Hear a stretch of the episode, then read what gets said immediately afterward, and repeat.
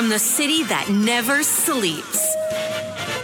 17 miles from Madison Square Garden, New York City. It's America at Night with Rich Valdez, America's favorite late night talk program, featuring interesting guests from around the world and calls from across America.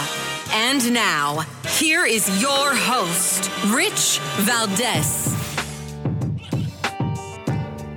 Hi there, good evening, and what's up, America? I am Rich Valdez, Valdez with an S, at Rich Valdez on all of the social media. Happy Wednesday to you, and if you want to join us on our late night town hall conversation, feel free, 833 482 5337. Happy to be with you on radio stations from New York City straight to Alaska, and I'm looking to hear from you tonight. There's a Republican debate tonight by uh, Fox Business Channel and Noticias Univision the Spanish channel.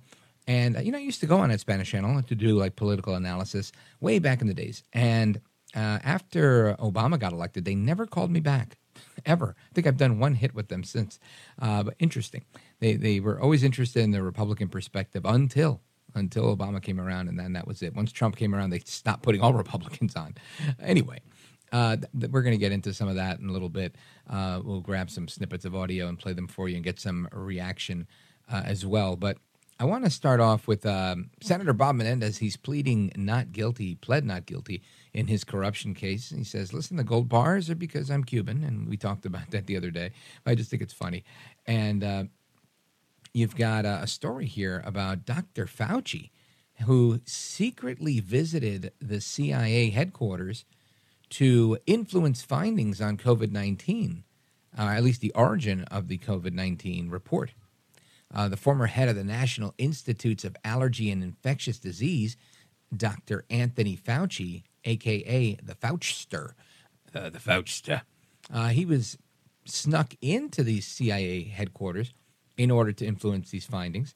The former chief medical advisor allegedly embarked on a massive cover up attempt for the notorious EcoHealth Alliance, the Chinese Communist Party, and the Wuhan lab. This is um, report coming from the Daily Fetched.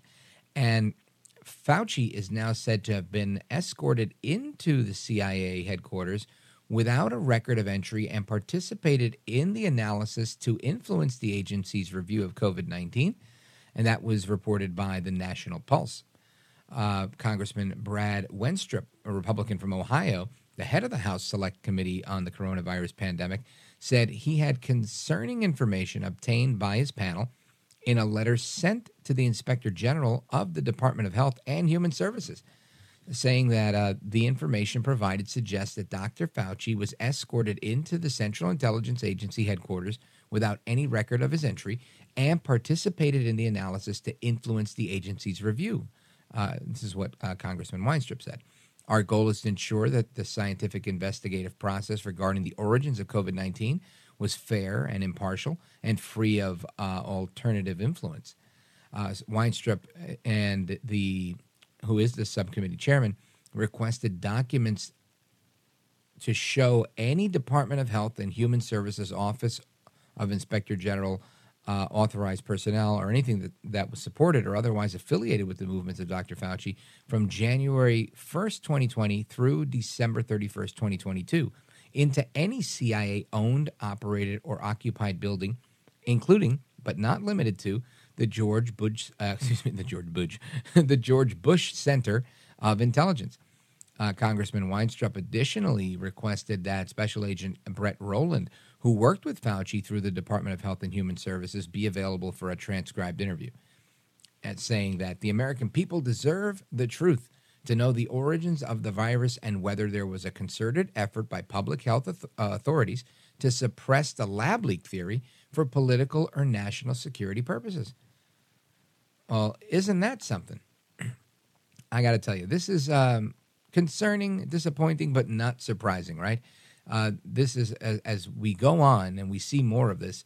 To me, it just says we're lied to so often. And the media does their job to cover this stuff up. Uh, the CIA, everybody's doing their job to cover stuff up. You got Fauci covering stuff up. And it, it seems like the American people are not stupid. People aren't stupid. And and it's so insulting, I believe, that the government thinks that you don't know better, I don't know better, nobody knows better, we can't figure out what's good for us. We're going to have to just tell you what we want you to think, and then we'll do what we got to do. All right? And I mean, obviously if they're lying to us, they were lying to everybody. Right? If you're using if you're at the CIA trying to influence the CIA's own um, findings, and they found that they thought the lab leak theory was accurate. And now we know that there were whistleblowers saying that some people were paid off, five or six people were given bonuses, and all of a sudden they changed their opinion of how the, the virus came about. Now we're finding out that Fauci was there to help them deliberate, even though there was no record of him going, but uh, there's information leading to the contrary. Every day there's something new. And it makes you think, why on earth, during a time of this global pandemic, 15 days to flatten the curve, wear a mask or everybody dry, uh, drops dead and dies, grandma will die if, if you're not wearing a mask, all this stuff. For what?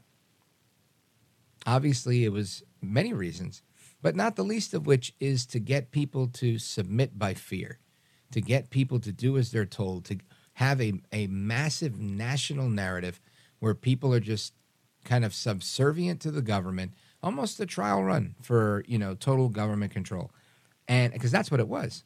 I mean, uh, working as a broadcaster, I can tell you at the time I was on local radio in New York City, and I was given a letter by the radio station printed on Department of Homeland Security letterhead that said that I was an essential worker and I was permitted to be on the street. And all I could tell you is I remember getting that and thinking to myself, wow, this is like, you know, back in the days, World War II type of things. The only other time I'd heard of this, where you had to show papers to be on the street. And it, it was astounding. I carried it with me because what was I going to do if, you know, if the NYPD or some other authorities were going to be like, hey, can you be here? Um, you know, you had to do what you had to do. And of course, I was a rebel half the time. I had my cool paper that said I was allowed to be there, but there were so many other places you couldn't go if you didn't have a Vax card, you didn't have this, you didn't have that. And I was sneaking into places all over the place. What are you going to do?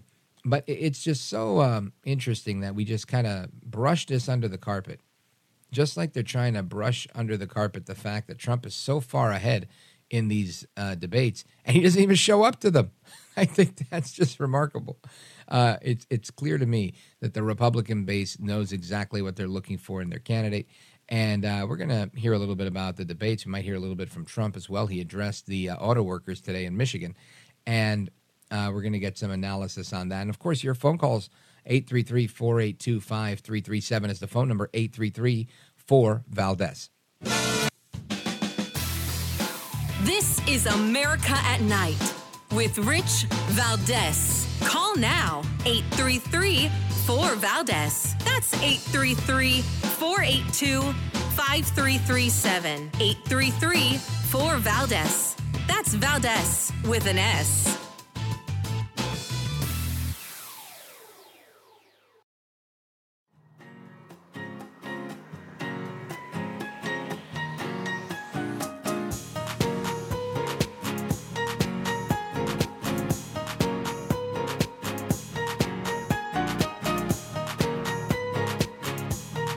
listen to you, Rich, all the time. America at Night with Rich Valdez. The people in Washington are shutting down the American dream with their reckless behavior. They borrowed, they printed, they spent, and now you're paying more for everything. They are the reason for that. They have shut down our national sovereignty by allowing our border to be wide open. So please spare me uh, the crocodile tears for these people. They need to change what's going on. And where's Joe Biden? He's completely missing in action from leadership. And you know who else is missing in action? Donald Trump is missing in action. He should be on this stage tonight. He owes it to you to defend his record where they added 7.8 trillion to the debt. That set the stage for the inflation that we have now. I can tell you this as governor of florida we cut taxes we ran surpluses we've paid down over 25% of our state debt and i vetoed wasteful spending when it came to my desk. And as your president when they send me a bloating spending bill that's going to cause your prices to go up i'm going to take out this veto pen and i'm going to send it right back to them of course, that's Florida Governor Ron DeSantis, candidate for president of the United States, and uh, seemingly t- trying to take a swipe at President Trump tonight. He's not polling great, but he's uh, ahead of the pack of everybody else that's polling in the single digits. And uh, right behind Trump, who's beating him by close to 40% as of the latest poll from WAPO and ABC News. And I want to get to the bottom of this uh, with our guest, Karoline Leavitt. She's a spokeswoman for President Trump's super PAC, MAGA Inc. Karoline Leavitt, welcome to the program. Thank you so much for having me. I appreciate it on this very uh, chaotic, exciting evening between President Trump's speech in Michigan and then this uh, JV softball game going on on the debate stage. Well, let's try to nail those two in the time that we have. Uh, you, you, just heard uh, Ron DeSantis, governor of Florida, um, seemingly trying to take a swipe at President Trump. Uh, what are, what's your reaction to that? My reaction is that try again and try harder. Maybe next election cycle, Governor DeSantis. Everything this guy has done since announcing his campaign uh, back in May of this year has led to his political demise. He he had uh, the disastrous Twitter Spaces launch failure to launch, I should say, on day one, and ever since he's been plummeting in the polls. He has burned through millions and millions of dollars of his very wealthy donors' cash, and their only return on investment is uh, to see Ron make a fool of himself, not only tonight, but every single day he's been out on the campaign trail since. And it's really a shame because maybe uh, just a few months ago he could have been a future a great candidate, but uh, unfortunately he, he really has embarrassed himself. And voters have seen that he is a phony. He's bought and paid for. And as soon as his donors don't like something he says, he turns around and he switches it. So the American public recognize, especially Republican voters and independents too, that we need a strong leader again. That strong leader is Donald Trump to turn America around from the hellhole that Joe Biden has really brought us into in the past two and a half years. Yeah, good point. And uh, just for the sake of the audience, we have invited Governor DeSantis to be on the show. Um, no success there. Haven't gotten any responses back uh, but he's welcome to join us if he wants to ever correct the record. And uh, Karoline Leavitt, and by the way, we've had Trump on the show before, and um, he's agreed to come back. And we'll actually replay that interview this Friday. But we're on with Karoline Leavitt, spokesperson for um, the Trump Super PAC, MAGA Inc. And you mentioned uh, a clip of President Trump, uh, you mentioned President Trump's speech in Michigan tonight. Uh, for the sake of time, I'm going to forego playing a clip of it. But he, he, from my estimation, he talked about a lot of things. Uh, he talked about Afghanistan. Mm. He talked about uh, how he fixed NAFTA, the trade deal with the USMCA.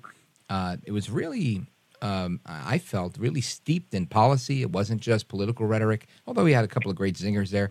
Um, he talked about the attack on gas vehicles. Uh, what was your reaction to tonight's speech in Michigan? I thought it was truly one of President Trump's most energetic, policy rich speeches ever. And I worked in President Trump's White House, and it's still easy to forget just how remar- how many remarkable achievements he really accomplished. Tonight, he talked specifically about what he did for the auto industry with the renegotiating of NAFTA, which was a rip-off trade deal that Joe Biden long supported, or pulling the United States out of the globalist Obama-era Trans-Pacific Partnership, or slapping China in the face with tariffs that created a real equal playing field for the American auto industry, both the workers and the companies. And then, most importantly, Donald Trump reinvigorated our domestic energy industry. He utilized the resources that God has blessed us with here in the United States of America. We were a net exporter of energy, and our auto industry was benefiting from that. Their wages were up, their pensions were up, inflation was, of course, down. It was it was non-existent in the Trump years, and now we've really seen the opposite take hold with Bidenomics, the tax and spend policies of this administration that has hiked up record high inflation rates, mortgage rates, interest rates. And that's what has led these auto workers to strike today. And as Donald Trump said tonight, they'll be quickly going from the picket line to the unemployment line if there are four more years of President Trump's globalist policies coming out of the White House. If these workers don't want to be penniless and jobless and they want more money back in their wallets, they should vote for President Trump. And I think he really eloquently outlined that tonight. I agree. Now, I want to shift gears a little bit to the 24 race overall. As we stand today, Biden's still the candidate, although not only is he a lackluster candidate, and to me, it seems like even the Democrats are um, looking for a way out. And maybe they'll find one, whether it's through the impeachment inquiry, maybe it's some other angle that they find, um, focusing on his age, whatever it is. Do you think that Biden is ultimately going to stand uh, a chance to be the actual Democrat nominee? I'm not quite sure he'll make it to the to the starting line. Never mind the finish line. To be honest with you, he's clearly uh, declining cognitively, physically, mentally, each and every day. There was just a story in Axios this week that his staff clearly planted um, to, to signal to donors that they're going to be protecting him from further falls and mishaps. And that that's just pathetic. And frankly, it's embarrassing and sad for our country because you see that the demise of America here within, but uh, perhaps more dangerously, our adversaries around the world see Joe Biden's weakness and they're taking advantage of us. That's why Putin invaded Ukraine. It's why China is encroaching on Taiwan. It's why Mexican drug cartels are literally running our southern border and have taken over uh, our homeland security in this in this nation because no one takes Joe Biden seriously. How could you when he can't even stand on his own two feet? So I think it's tragic what uh, not only uh, how weak he appears, but how his weak policies have hurt this great country. So we'll have to see if he can make it. Karoline Leavitt, if if in fact he doesn't make it to the starting line, as you say, uh, do you believe it's Kamala Harris? Do you believe that there's a, another Democrat waiting in the wings? Some allude to Gavin Newsom or others. What's your thought? You know, if it's Kamala Harris, the Democrats are going to find themselves in possibly an even weaker position. And so I mm-hmm. think they're really shuffling the deck of cards right now and trying to uh, probably heavily poll test what is right, what uh, puts them up the best position to beat Donald Trump. But uh, and that's the case that they are going to have to make because President Trump is the strongest Republican in the primary, of course, but he's also the only one that's beating Joe Biden in general election polling. He just a new poll this week from ABC and Washington Post had him beating Joe Biden by ten points. And so if they want to put up someone like Kamala or even, for goodness sake, Gavin Newsom, who has led to the demise of his great home state or formerly great home state of California, um, it's going to be a tough fight for them to fairly win the next election against Donald Trump, no matter who they put up, because the American people understand that their lives were better under President Trump's leadership. They had more money in their wallets. Our border was secure. There was peace around the world. And our law enforcement felt like they had a, a commander in chief that truly backed them. And so if, if most Americans want to restore common sense, except for the you know minority far left that has a control over the modern day Democrat Party, so any voter that's listening, other than those uh, crazy lefties, I would say you know the time is now to vote for President Trump if you want real tangible change. It doesn't matter who the Democrats put uh, they're going to cater and cave to that far left demographic. President Trump tonight said that uh, nobody seemed uh, worthy of, of being his VP on the debate stage tonight. Mm-hmm. That being said, the, who do you think is um, going to walk away the winner tonight? Uh, you know, I'm not so sure. Frankly, I haven't been able to watch much of it. I've been doing great interviews like this one with yourself, uh, so I'll have to go back and watch some of the clips, um, and we'll have to see who performs. But the reality is, all of these candidates could have a hail mary, one-handed touchdown victory uh, pass, and it still wouldn't be enough to beat Donald Trump. Karoline Leavitt, thanks for joining us. You are a gentlewoman, a scholar, and a patriot, and I appreciate you staying up late to stick around with us. Thank you. Anytime. You bet. All right, folks, more to come straight ahead. Uh, we're going to continue listening to these clips from the debate, and uh, then we're going to talk about oil prices. Anyway, don't go anywhere. I'm Rich Valdez.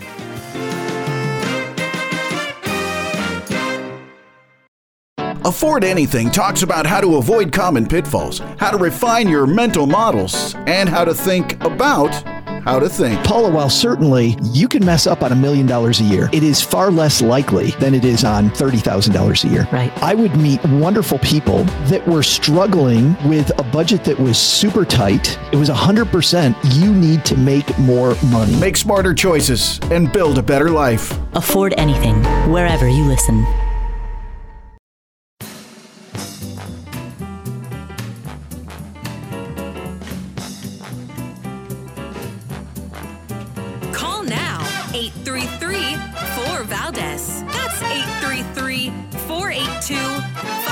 5337. 833 4 Valdez. That's Valdez with an S. The real divide is not between the Republicans on this stage. And in the Reagan Library, I want to say these are good people on this stage. The real divide is between the majority of us in this country who love the United States of America and share our founding ideals free speech, meritocracy, okay. the idea you get ahead in this country not on the color of your skin, but on the content of your character, and the fringe minority in the Democrat Party that has a chokehold over that party. That's Vivek Ramaswamy uh, talking about the divide within the Republican Party, and it's a it's a striking divide. Um, not too striking. I mean, if you look at it, if you put all of them together, they they probably come close to what to what Trump is polling at, but it's still a divide nonetheless. There's a divide on Ukraine spending. There's and mainly, I guess, the other divide is on Trump and the America First policies. Now, what I find interesting here is there's a lot going on, right? There's this uh, United Auto Workers strike, and Ramaswamy weighed in on that as well. We got a number of things, and everybody's trying to beat Trump because obviously that's the guy to beat in this race. However, in years past, in statewide elections and things like that, I've seen many a time where multiple Republicans were running against a Democrat. And they would take the debate opportunity to talk about how they contrast so differently with the end goal uh, of having another four years of Democrats in office.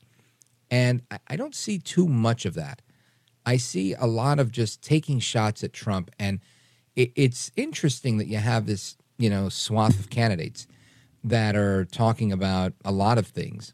But it seems like uh, many of the things that they're talking about aren't necessarily resonating with the Republican base that's going to vote. And I think you know, you tell me if I'm right or wrong here, but I would suspect that if I had the task of running against Trump in a a primary election, when he's as popular as he is with Republicans, it would probably behoove me to run against Biden in the in the primary, right? To to really show the stark contrast between my policies as long as I don't look identical to Trump to provide an alternative. And I, I didn't see a ton of that in what I've seen thus far, which is, which is not a lot, but uh, it's interesting. And Ramaswamy uh, came back in, and you know he's showing sympathy for the striking workers, but um, he put a focus on patriotism. Listen to this. People are going through real hardship in this country. I've been through hardship growing up. My father stared down layoffs at GE under Jack Welch's tenure at the GE plant in Evendale, Ohio. My mom had to work overtime in nursing homes in Southwest Ohio to make ends meet and pay off our home loan. So I understand that hardship is not a choice. But victimhood is a choice, and we choose to be victorious in the United States of America. You know what? If I was giving advice to those workers, I would say go picket in front of the White House in Washington, D.C. That's really where the protest needs to be. Disastrous economic policies that have driven up prices, that have driven up interest rates and mortgage rates, at the same time, wages remaining stagnant. What we need is to deliver economic growth in this country, unlock American energy, drill, frack, burn coal, embrace nuclear energy, put people back to work by no longer paying them more money to stay at home, stabilize the US dollar itself, and rescind a majority of those unconstitutional federal regulations that are hampering our economy. That is how we unleash American exceptionalism. And that's not a Democratic vision or a Republican vision. That is an American vision that we embrace economic growth, and capitalism is still the best system known to man to lift us up from poverty, and we should not apologize for it. That's what it means to be an American. And that's exactly what I'm talking about, right? So Vivek Ramaswamy here, he's he's selling to the crowd.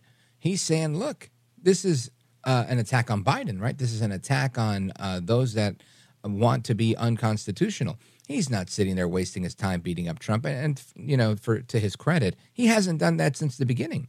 He's been doing this the way I, and I think that's why he kind of stands out in so many debates. Uh, although in this most recent poll, he um, he came in, in in the last place. But again, there's an ebb and flow to debates, and I think we'll see him uh, rise again probably after this performance, because that's what people want to hear. And honestly, that's what people want to hear on both sides. It doesn't matter if, if you like Biden or you don't like Biden. when he explains that they should be striking outside the White House. Excellent point. The reason that people are wanting a raise and needing more is because life is way more expensive than it need be. If but for Biden's attack on American energy, his attack on gas operated vehicles, his attack on uh, U.S. sovereignty, if you will, with the disaster at the southern border, we wouldn't have these problems. Those weren't the issues of the day during the last administration. Henceforth, why Trump is polling well makes all the sense in the world to me. But not everybody is taking that approach. Now, others tonight did. There were others that really took an approach where they're, you know, trying to show solidarity with American workers. Uh, Vice President Mike Pence, for example, uh, he says that he's standing with American workers and, you know, leaving the door open. But I believe in, in politics and in radio, you have to have a position. You really can't vacillate on issues because it's not interesting.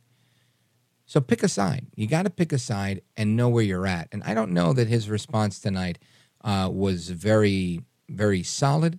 But listen to what Vice President Pence had to say about standing with the American workers. Uh, while the union uh, bosses are talking about class warfare and talking about disparity in wages, I, I have to tell you, I really believe what's driving that is Bidenomics has failed.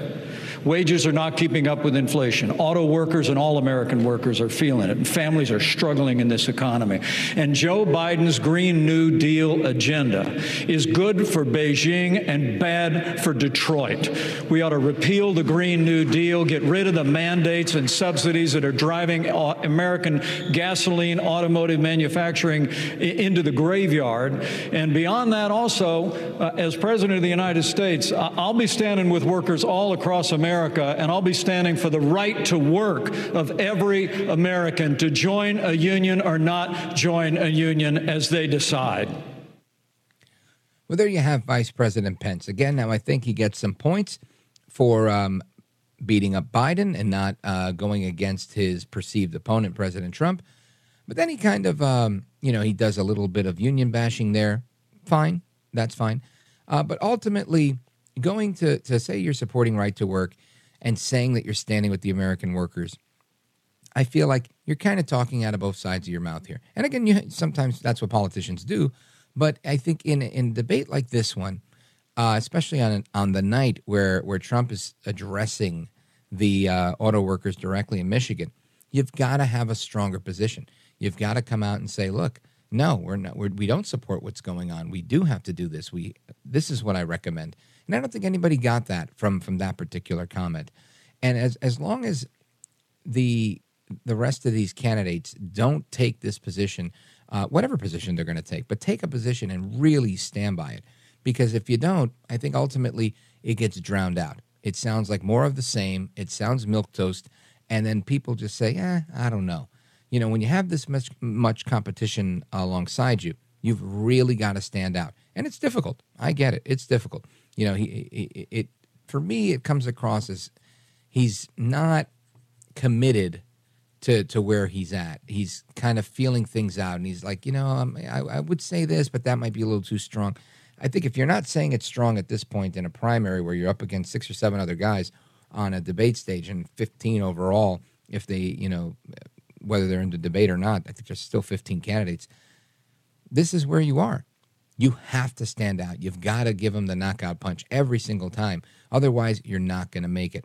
Just my thoughts. Let's see. And if, if, if Pence is president in 24, I'll, I'll have to eat my shorts. But I don't think that's happening anytime soon. Anyway, we're going to continue with our debate analysis from the Republican debate uh, tonight. And uh, we're going to take your calls as well 833 482 5337 if you want to weigh in on your thoughts 833 4 Valdez coming right back this is America at Night with Rich Valdez. Call now 833 4 Valdez. That's 833 482 5337. 833 4 Valdez. That's Valdez with an S.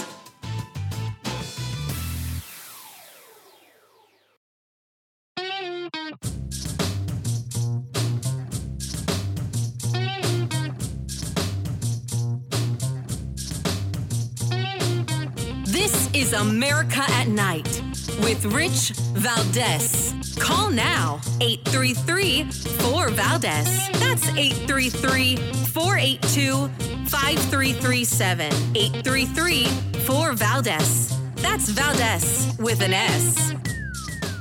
Are we wasting our money?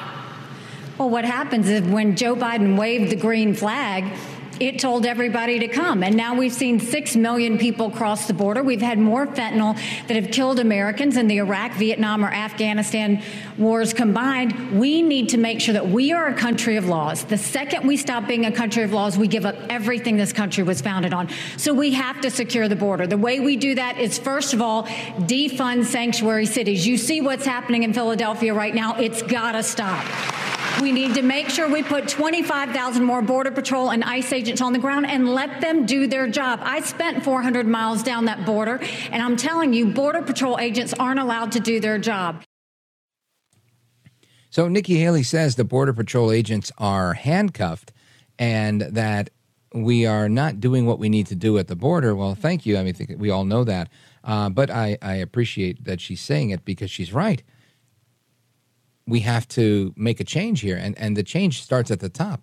You've got Biden at the top instructing Mayorkas to just turn a blind eye and be a bureaucrat and turn border agents into travel agents to put them on buses or planes to Philadelphia, New York, uh, Florida, where else, wherever else they're sending them.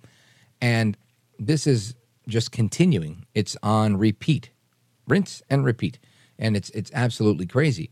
Earlier today, uh, about an hour ago, it's being reported by Barron's that uh, dozens of illegal immigrants attempted to come into the United States by swimming across the Rio Grande in Ciudad Juarez, Mexico. And some of them had to swim back to the Mexican side of the river after they were uh, warned away by Texas authorities. You know, th- those are the ones that are actually getting work done, the folks in Texas, by, you know, the putting the buoys in and, and having their what they call the Texas DPS Department of Public Safety uh, with their drones and their aerial uh, team and they're they're out there working hard on deterring what's going on. Uh, and I'm not to say that the Border Patrol isn't, but it's clear every time we have somebody from the Border Patrol Union on, they make it clear that they're being reassigned and that they're not able to do what they have to do. Matter of fact, there was a big story on it the other day where uh, they just reassigned a bunch of agents away from actually doing their job to, to do another job. And, and this continuously happens in this time of crisis because they're outmanned. And, you know, when I said it starts at the top with Joe Biden, we have to ask who's Joe Biden's boss? Is it we the people? No, of course not. It's the cartels in China. And, and this is, in fact, the problem, in my opinion.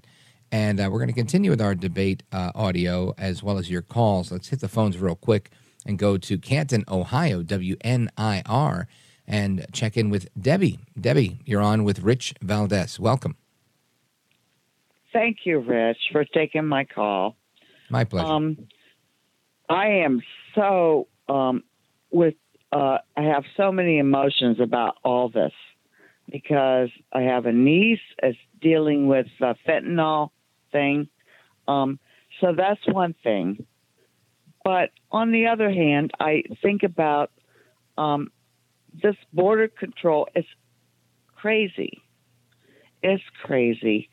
But I'm I'm I'm conservative, but I'm also like a liberal in some ways because right. my um, granddaughter is uh, gay, and I don't want her to be. You see where I'm torn? I'm like 65 years old. I'm in the middle. Yeah. You know what?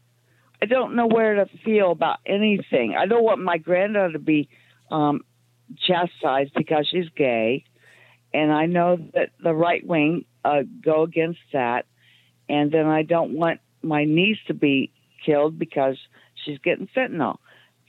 So tell sure. me where to go. Well, but let me let me ask you this, and I, and I totally understand what you're saying, uh, but for, with respect to what you said about um, you know the, the right wing and their view on gays what, what, kind of examples could you give me on that? Because I, I mean, before gay marriage was legalized, the Republicans were adamantly opposed to allowing marriage to be a thing. But then the Supreme Court stepped in uh, years ago, and and that seems to be resolved, right? It's it's a resolved issue.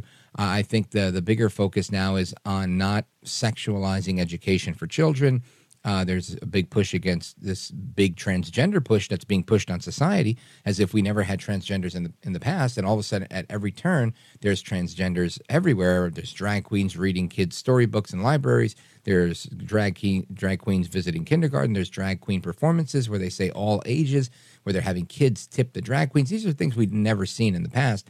So I think the big push is against that, and I don't even think that's a political issue. I, I think that's a, it's a moral and cultural issue.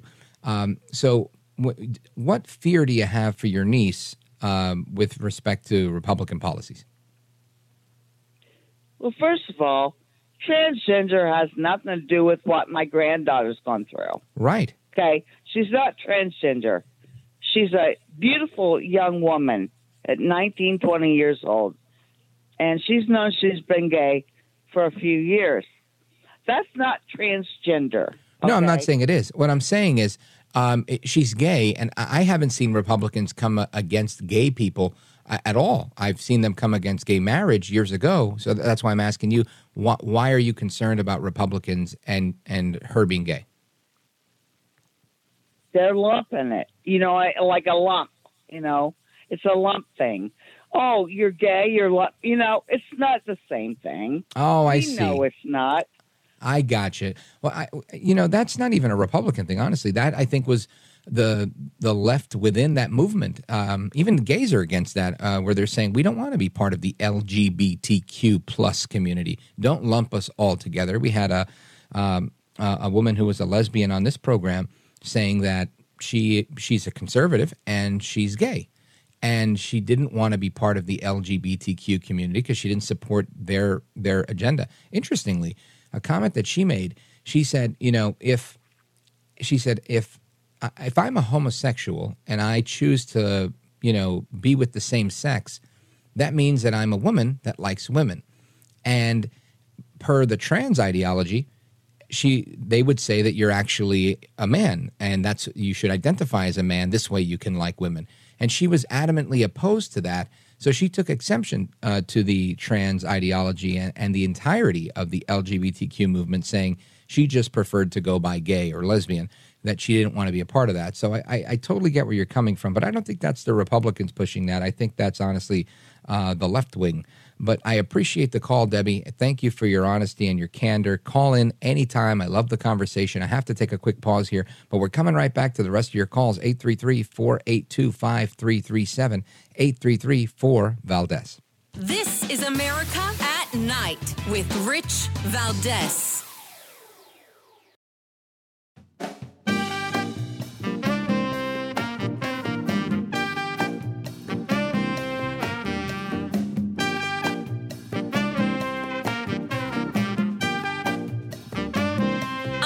America at Night with Rich Valdez.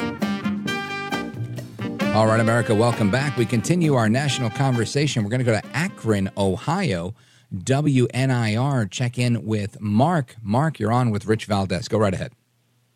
Hey, Rich Valdez. Good evening. Um, yes, sir. Thank you. I've talked to you. I talked to you several times, and um, like I say, uh, we it's going to take us to find the answer. I do. I believe that with all my heart because of the um, the government, the president, the senators turning a blind eye. And we know, I know that they're turning a blind eye to the problems. Okay, And you're talking Because about the problem at the border. Yes, sir. And, and they don't live like you and I, or, or most of the American families, or my neighbors and people I know. And No, you're right. They don't live like uh, the rest of the world. They, they are the one percent, Uh, as like they always like to rail against. I think you're right, Mark. They turn they're turning a blind eye to the problem, and they're living better than you and me both. And that's what needs to change in Washington. Hopefully, with the next election, we can take a step towards that. Mark, thanks for the call. Big shout out to WNIR. Folks, straight ahead, we're going to talk about gas prices, the debate, and the news of the day. Don't go anywhere. I'm Rich Valdez.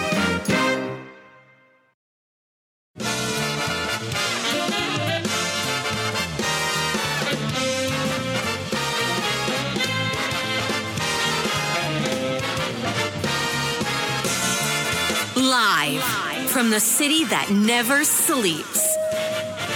17 miles from Madison Square Garden, New York City. It's America at Night with Rich Valdez, America's favorite late night talk program, featuring interesting guests from around the world and calls from across America. And now, here is your host, Rich Valdez. Hi there, good evening, and what's up, America? I am Rich Valdez, Valdez with an S, at Rich Valdez on all of the social media.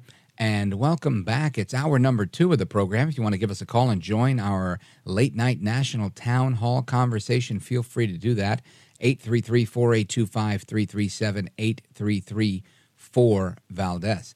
And I want to, um, again, remind you about the Republican uh, presidential uh, forum, the uh, debate tonight. Uh, we have some uh, clips of that. We're going to continue to bring you some of that.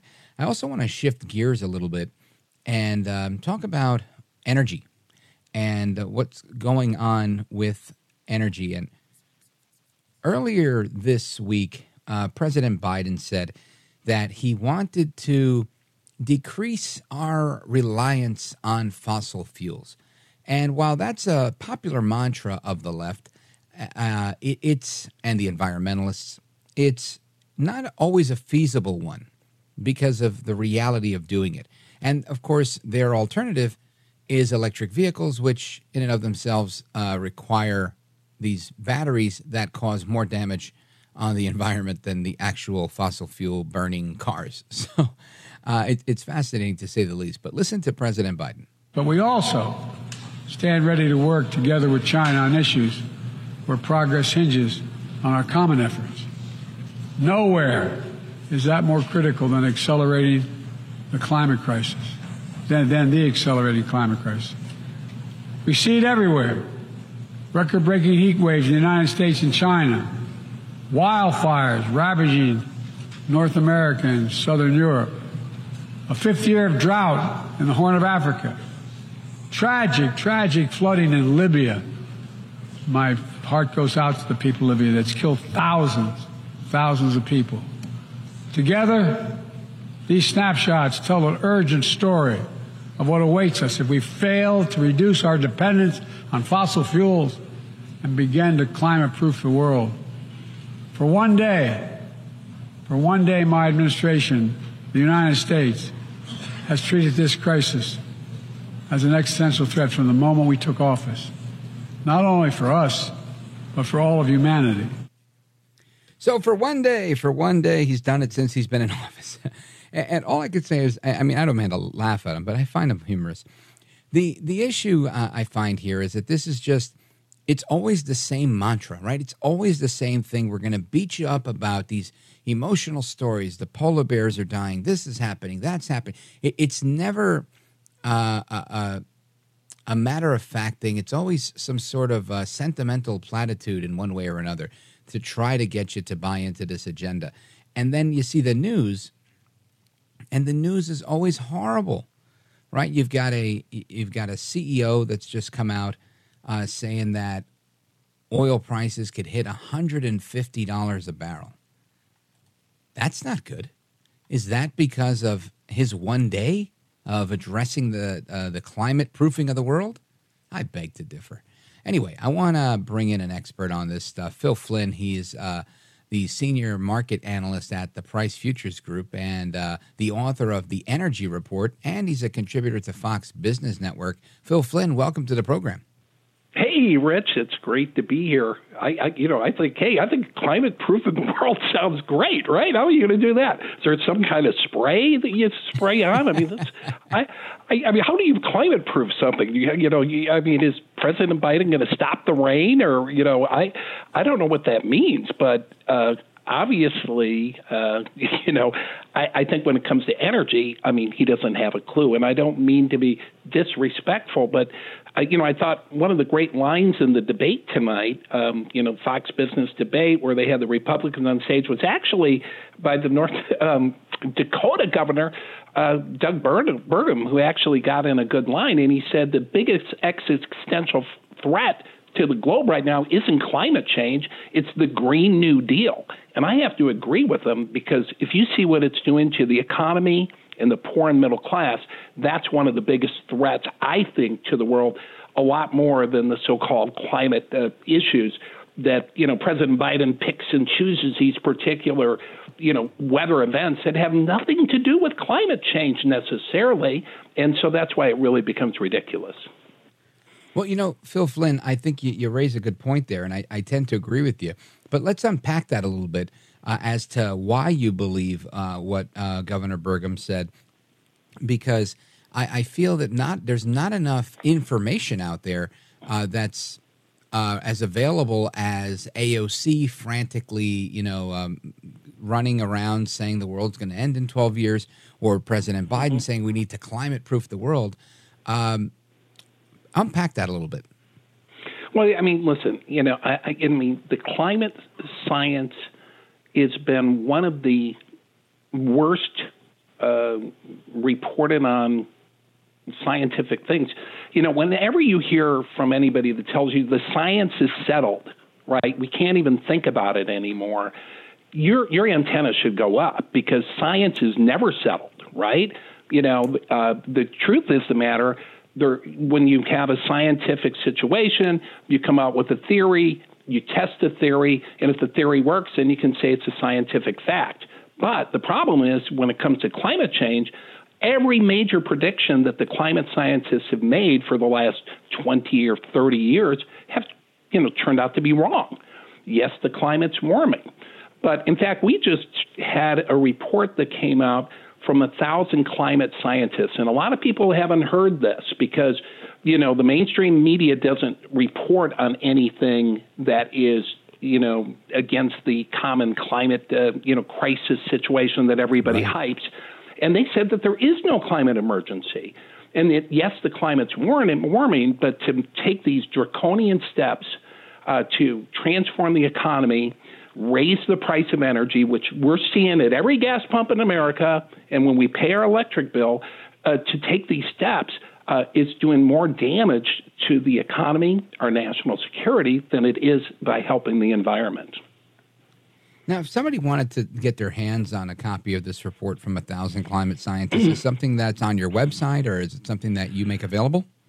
I, I, I can definitely get it for you. Um, you know, I hate to say Google, but you can Google it. It came out sure. a few weeks ago. But yeah, it's it's been out there. It's been reported. You, you might, you know, of course, when you go to Google, you might have to go down through 15 pages because right, the way the algorithms work. You know, you might want to go to Yahoo first to look for it, and then go back to Google. Uh, you, you can find it out there. But but but this is this is this is thing. I mean, when we get to to the climate scientists you know, I've been an energy analyst for 30 years, right? Looking at the price of oil almost every sure. day, every minute, uh, you know, and and you know, climate has always been one of the issues. But one of the things that we've seen when it's come to the the climate crisis um, is that when we are making these steps against energy, we have to balance that with the fact that we are raising the cost of food we're raising the cost of, of living and we've had a negligible impact on, on the climate, right? I mean, the policies that are in place haven't reduced carbon emissions at all. You know, uh, what what we've seen is carbon emissions continue to rise, and the things that have brought carbon emissions down actually has been the U.S. energy sector, you know, producing more natural gas. And you know, if we want to reduce carbon, we've got to look at uh, more natural gas usage what the Biden administration is trying to kill, and we have to look at more nuclear power, which uh, you know they can't get behind that in a strong way because their environmental base is against that. So, you know, the I don't know what the environmentalists want when it comes to uh, energy sources, but maybe they want to go back to you know uh, rubbing sticks together. I'm not sure. you know, you know, Phil Flynn, you, you bring up a really good point in that the Biden administration has been killing uh, domestic energy production. And this is something you know he vowed to do from day one. I think it was one of his first executive orders, uh, his first you know 48 hours in office. And sure, it, it wasn't just one or two things he's done. I mean, he's consistently had a pattern of preventing our nation and our energy producing sector, if you will, from doing what they do, uh, increasing our reliance on foreign oil. And and many people can't believe it because they're like, why would anybody do that? because he has an agenda, right? It's not about common sense, it's about his agenda. And actually, he, the best way to describe his energy policy is anything that wasn't Donald Trump, right? Donald mm-hmm. Trump pushed through the Keystone Pipeline. Um, he killed it. You know, Donald Trump opened up federal lands for drilling. President Biden killed it. In fact, when it came to executive orders on energy, President Biden made more executive orders to restrain U.S. oil production than any president in the history of the globe, right? Um, and the other thing that he did um, when it came to the global energy superstructure is he got into a, a oil war with Saudi Arabia, one that we yeah. were bound to lose. You know, he was saying, "Hey, we're going to make you a pariah state. We don't need to deal with you." And guess what? He pushed Saudi Arabia closer to Russia, closer to China. But then he used the Strategic Petroleum Reserve to try to teach him a lesson. It's like, ah, we're going to show you. You won't pump more oil, Saudi Arabia. We're going to release oil from the Strategic Petroleum Reserve. And Saudi Arabia is like, okay, go ahead. And guess what happened? We drained our strategic reserve. Now they are controlling the global oil price. We've got a global oil shortage right now. Saudi Arabia is making it worse by cutting production, and we can't do anything about it. Why? Because we discouraged U.S. oil production. We discouraged it. We disparaged the U.S. energy companies. President Biden called them warmongers and, and price price fixers and everything else. But what he did was discourage U.S. production, and that's why these prices are going up like they are today.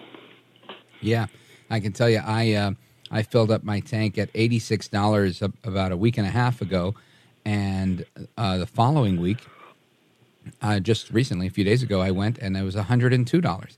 So the price is definitely going up. And I want to stay on that topic of oil, uh, but take a quick pause. Folks, we're on with Phil Flynn.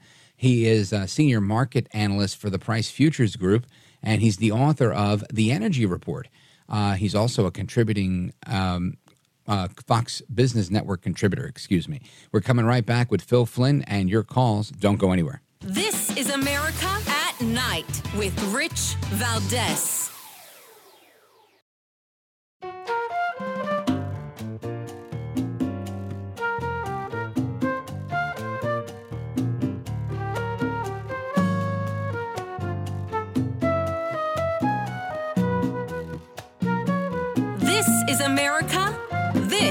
Is Night. This is Rich Valdez. All right, amigos, welcome back. We're on with Phil Flynn. He's the author of The Energy Report. And listen to this headline. This is um, just a little while ago today, according to CNN Business. America's energy oil reserve is at a 40 year low, and that could inflate oil prices.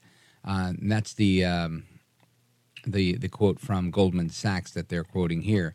Now, Phil Flynn, uh, we just talked about this, how this is, you know, uh, uh, a problem that's been exacerbated. When Trump left office, I think we had, uh, he had actually replenished the Strategic Petroleum Reserve and had done th- that for the first time in like 40 or 50 years. Here we are now with the lowest levels we've had in 40 years uh, after, um, you know, dissing the Saudis. And thus we have this problem. And now others are saying a barrel of oil is going to go from 120 to 150 bucks. And, and it's very possible. I mean, based off what we're seeing here today, I mean, oil prices came just shy of $95 here in the United States. That's the highest price of the year. Um, and all you young technical traders on oil, I mean, this is a major area of, of where uh, of resistance because if we break through $95 a barrel, um, a lot of analysts think that we have a straight shot up to $100 a barrel, possibly as high as 111. And and and you're right. And and the the thing is that when we started to use the strategic petroleum reserve to try to control the market, it, it backfired. You know, and the the day it happened, you know, I'm saying this is the biggest mistake you could possibly make because when the government interferes in the free market, trying to manipulate prices. um, it always fails, right? And even though short term President Biden won a few votes because I got gasoline prices down by releasing the oil from the reserve, he didn't tell you it was going to make it more expensive in the long run. And that's what we're going to see. And we're seeing that mainly because when he interfered by the market, it was like he gave a drug to the market. It's like here's some you know here's some free drugs. Get addicted to this. So the producers didn't produce because there was no price response. There was no reason to do it because there was oil available. But now that that oil's empty, we've emptied out the reserve. Now they're they're drawn down our supplies like crazy, and because we've you know got into a war with Saudi Arabia over oil, or you know at least a production war. Um, they're not going to raise production. So we're going to drain our supplies, and that's why we're in such a bad shape. And that's why you know California, I I saw you know six dollars a gallon, and you know we could hear as high as seven or eight in California. And that's again six or seven bucks in California in late September, going into October. What what do you foresee coming uh, now in in November and December? I mean, we're in an era of higher prices, and if you're in a bad situation, if you're heating your house with heating oil, you know, the supplies going into winter are well below average around the world. Um, and if we get a cold winter, we could see those prices absolutely ex- explode. Now, last winter, you know, we were in a bad shape uh, as well, but we got a warm winter, so it, you know, nothing really happened. But going into this year, we're extremely vulnerable. So even if we get a normal winter, you can see these prices go up. You know, I, you know, I have to tell everybody who's listening, be prepared. You know, prices are going to stay strong.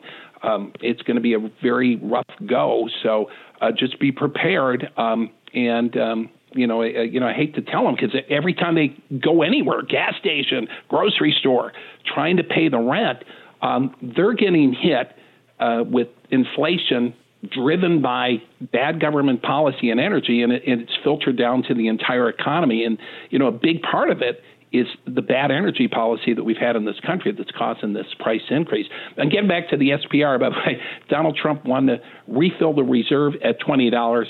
Chuck Schumer stopped him from doing that. So. He's not known for his brilliance. Uh, folks, we're on with Phil Flynn. Uh, he's a contributor on the Fox Business Channel. And uh, Phil Flynn, uh, before we wrap up, take uh, 30 seconds or so to tell us about your book, The Energy Report. Yeah, I mean, The Energy Report uh, is, you know, followed by, by people all over the world, and it's uh, just a daily note on energy. It's accessible to any anybody. Um, and, and what we try to do is bring the crazy world of energy uh, down to where people can understand what's going to happen. Um, and and I think it's good for anybody because really, uh, you know, I, I, one of the things that we try to get out there is that fossil fuels aren't bad, right? Fossil fuels power the economy, and mm-hmm. you know, it's kind of funny. I see all these people say no more fossil fuels, and then I, I I look at what they're wearing, you know, and they're wearing these uh, you know rubber coats and you know raincoats and gym shoes and stuff, not realizing they're all made out of fossil fuels. Phil Flynn, let everybody know your website or your handle so they could follow you. You got it. Uh, pflynn at pricegroup.com. Email me, pflynn at pricegroup.com. And you can catch me at Energy uh, Phil Flynn on Twitter. Outstanding, sir. I appreciate you. Thanks for staying up late with us. Folks, there is more to come straight ahead. Your calls and more. 833 482 5337. 833 4 Valdez. All right, that's Andy Ross country music star and his song American Heart. And Andy Ross is the founder and CEO. In addition to doing country music, he's got a gun company where he makes guns. It's called American Rebel, leading manufacturer of gun safes and other concealed carry apparel. And uh, Andy Ross is with us. Andy Ross, welcome, sir. Hey, thank you very much for ha- uh, having me. I'm happy to be here. You bet. So I, I want to get your thoughts on what's going on with the uh, seems like incessant gun debate. There's always a debate over the Second Amendment and where it ends, where it starts, et cetera, et cetera, and all these clever ways that folks uh, on the left within the government, folks on the left within the media, come up with to try to limit one's ability to um, keep and bear arms. And uh, Governor Gavin Newsom of California yesterday he signed a, a, law to raise taxes on guns to make it harder to have a concealed weapon. And this is something that I think um, doesn't take into account a lot of things. Uh, of course, if you're doubling taxes on ammo and guns and whatnot, I don't think there's a mass killer shooter out there that cares about how much tax they're going to pay because their mission is to kill people, number one. Uh, I also think that this is something that that is coming out of California, which doesn't have a, an incredible record on on shootings, despite having very strict gun laws. But I want you to hear this short clip from Governor Gavin Newsom. The health related costs, the cost borne by the taxpayers uh, for gun violence is off the charts. Any fiscal conservative uh, should be making that case. So there he is, uh, Governor Newsom, saying that uh, we should be paying the cost for this. And like I said, um, g- regular responsible gun owners, people that are participating in their Second Amendment constitutional right to to to have a gun, uh, are paying the price double now for ammo and whatnot because he thinks it's a good idea to provide for school safety. And I'm sure there's going to be a lot of people that love the idea that it's attached to school safety. The problem is uh, and I'm going to venture to say this is likely unconstitutional and will probably be beaten court somewhere two, three years down the road once it finally gets to where it's got to go. But until then, it's we the people that suffer. Andy Ross. Yeah, you know, and I always find it, uh, you know, the, the Second Amendment is the amendment that protects all of our other amendments. And for, for anyone in office to think by doubling a tax or you know, even just making uh, gun purchases tougher and harder and waiting periods on law abiding the citizens is going to do anything for crime. It just, you know, most of the people that are committing crimes, uh, dare to say, you know, 90 plus percent are, are purchasing guns through through more illegal uh, methods. They're not walking into their local gun shop, filling out their uh, proper paperwork, and going through the steps that they put us through to purchase a firearm. So um, it just it's it's amazing that they would be that disconnected to think somehow um, that's going to make a difference in the crime rate. Um, I always applaud, you know, school safety as we all do. Um, this just seems a, you know, uh, just seems like an excuse uh, to tie it to a reason to uh, just put restrictions on our ability to be law-abiding citizens and, and purchase a firearm. Right, and I think again, it it it, it deserves scrutiny because if I want to buy a gun to do something bad and I'm able to buy a gun because I've never done anything bad before, I'm going to buy my gun and I'm going to pay the extra tax and whatever it's going to be, and I'm still going to use it to do something bad, even if I am legally allowed to buy a gun. If I want to use a car to run people over, I can go and legally buy a car and still run people over.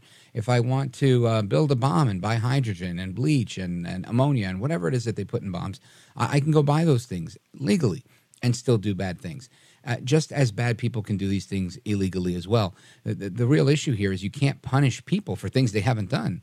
And, and to say that you're going to lose a right that's guaranteed to you in the Constitution as a God given natural right because of some politician or some movement that says, uh, well, we don't like this idea, to me is just, it flies in the face of what the Constitution is and what liberty really is in America. Now, a- Andy Ross, um, we see that Governor Newsom, he still has uh, state troopers, armed guards. None of them are giving up their guns. I, I don't understand how somebody who's traveling with an armed security detail can sit there and tell people who don't have an armed security detail that sure you can have a gun, but now you're going to have to pay double for it and double for the bullets. It's just insane to me. Well, and you know, it's not. It's you know, obviously uh, protecting yourself, uh, protecting your family, even protecting a room full of total strangers um, you know, for a law-abiding citizen who who carries. Uh, but it, it's it's more than that too. I mean, your your property, your valuables. You know, I I live in, in downtown in a high-rise in Nashville, Tennessee. I can walk down the street to my local bank, and they have an armed security guard, and I understand that. Right next door is a jewelry store, and they have an armed security guard, and I I understand that their businesses. They can afford uh, to have armed security guards to protect their property. But you know, the guy's got a farm, he's got some land, he's got a tractor, he's got some uh, heirlooms, you know, that have been handed down to him from his great grandfather, grandparents. He's got memories, uh, you know, very valuable things to him. Now, it may not be a room full of diamonds, but they mean just as much to him. He has just as much right that family does to protect their belongings, to protect their home, to protect what's important to them, um, and they should never be punished uh, for the acts of, of people who just have you know evil and harm on their mind. And like you were saying, the guy wants to do harm or gal wants to do harm, they can they can get everything they need at their local Walmart to be very destructive. So um, the Second Amendment is pure.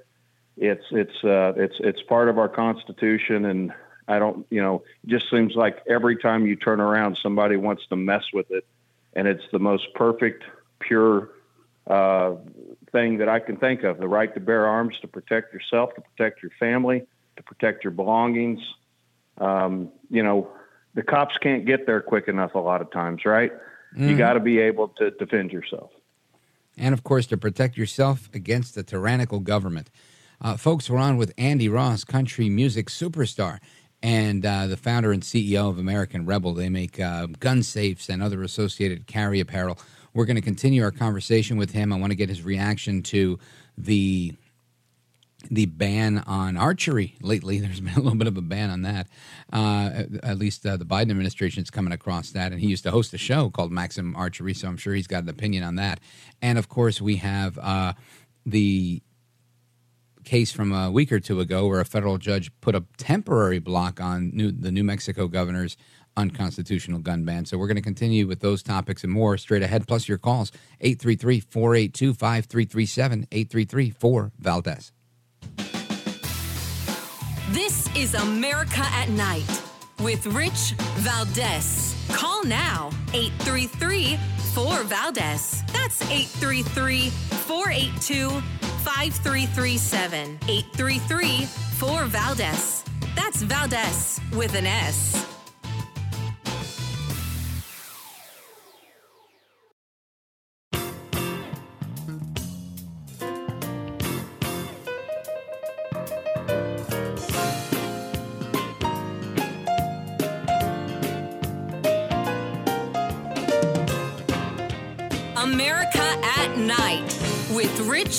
Valdez. All right, amigos, welcome back. And uh, we're on with Andy Ross. He's the founder and CEO of American Rebel. He's also a country music singer. And Andy Ross, um, what was your reaction with this uh, New Mexico case? Uh, and again, it's still up in the air. There's a temporary ban on it, but uh, where she said, in the name of um, public health, because th- there was massive violence in uh, in a particular city in her state, she said, "We're going to stop everybody who's following the law from being able to carry."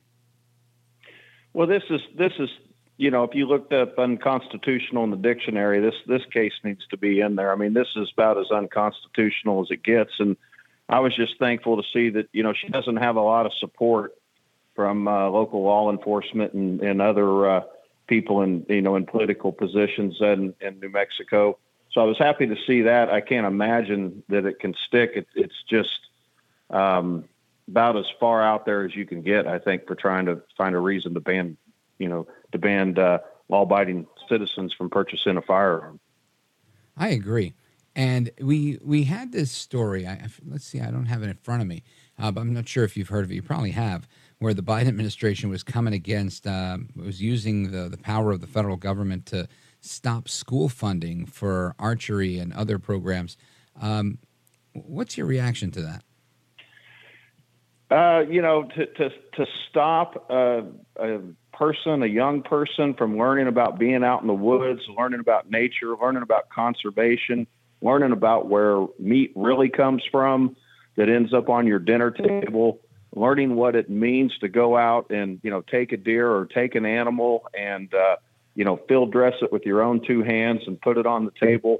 Uh, I just, I just think they're taking away one of the most, you know, we're just talking about, you know, taking away one of the most pure natural things a father and son can do. One of the best life lessons for a child, whether whether he becomes an avid hunter as I did, uh, or just you know goes out and, and learns about the outdoors.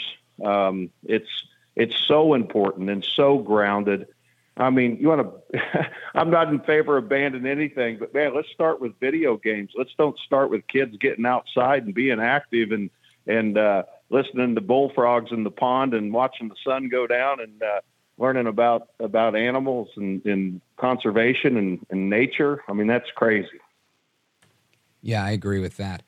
And you know, it, it's interesting to me that we have so much animosity towards guns, and I've really never understood the crux of it, other than they just want a disarmed population.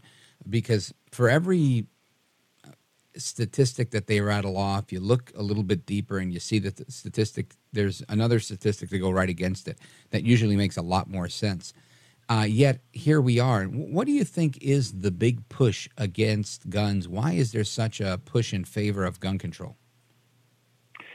Well, I, the, the big picture would be from disarming, you know, the citizens. Uh, you know, we make up one of the our, the citizens, not our military, just us citizens make up one of the largest uh, armies in the world. Um, we have we have the ability. We have you know we're armed. A lot of us are trained, and um, you know they don't have that full control over their citizens as long as they can stand up for themselves. And if you look at any country, any region where they've allowed themselves to be disarmed, all you got to do is look what happened next and know that uh, that they they do it for a reason. Um, the blame game too. You know, it's easier to blame the gun than blame.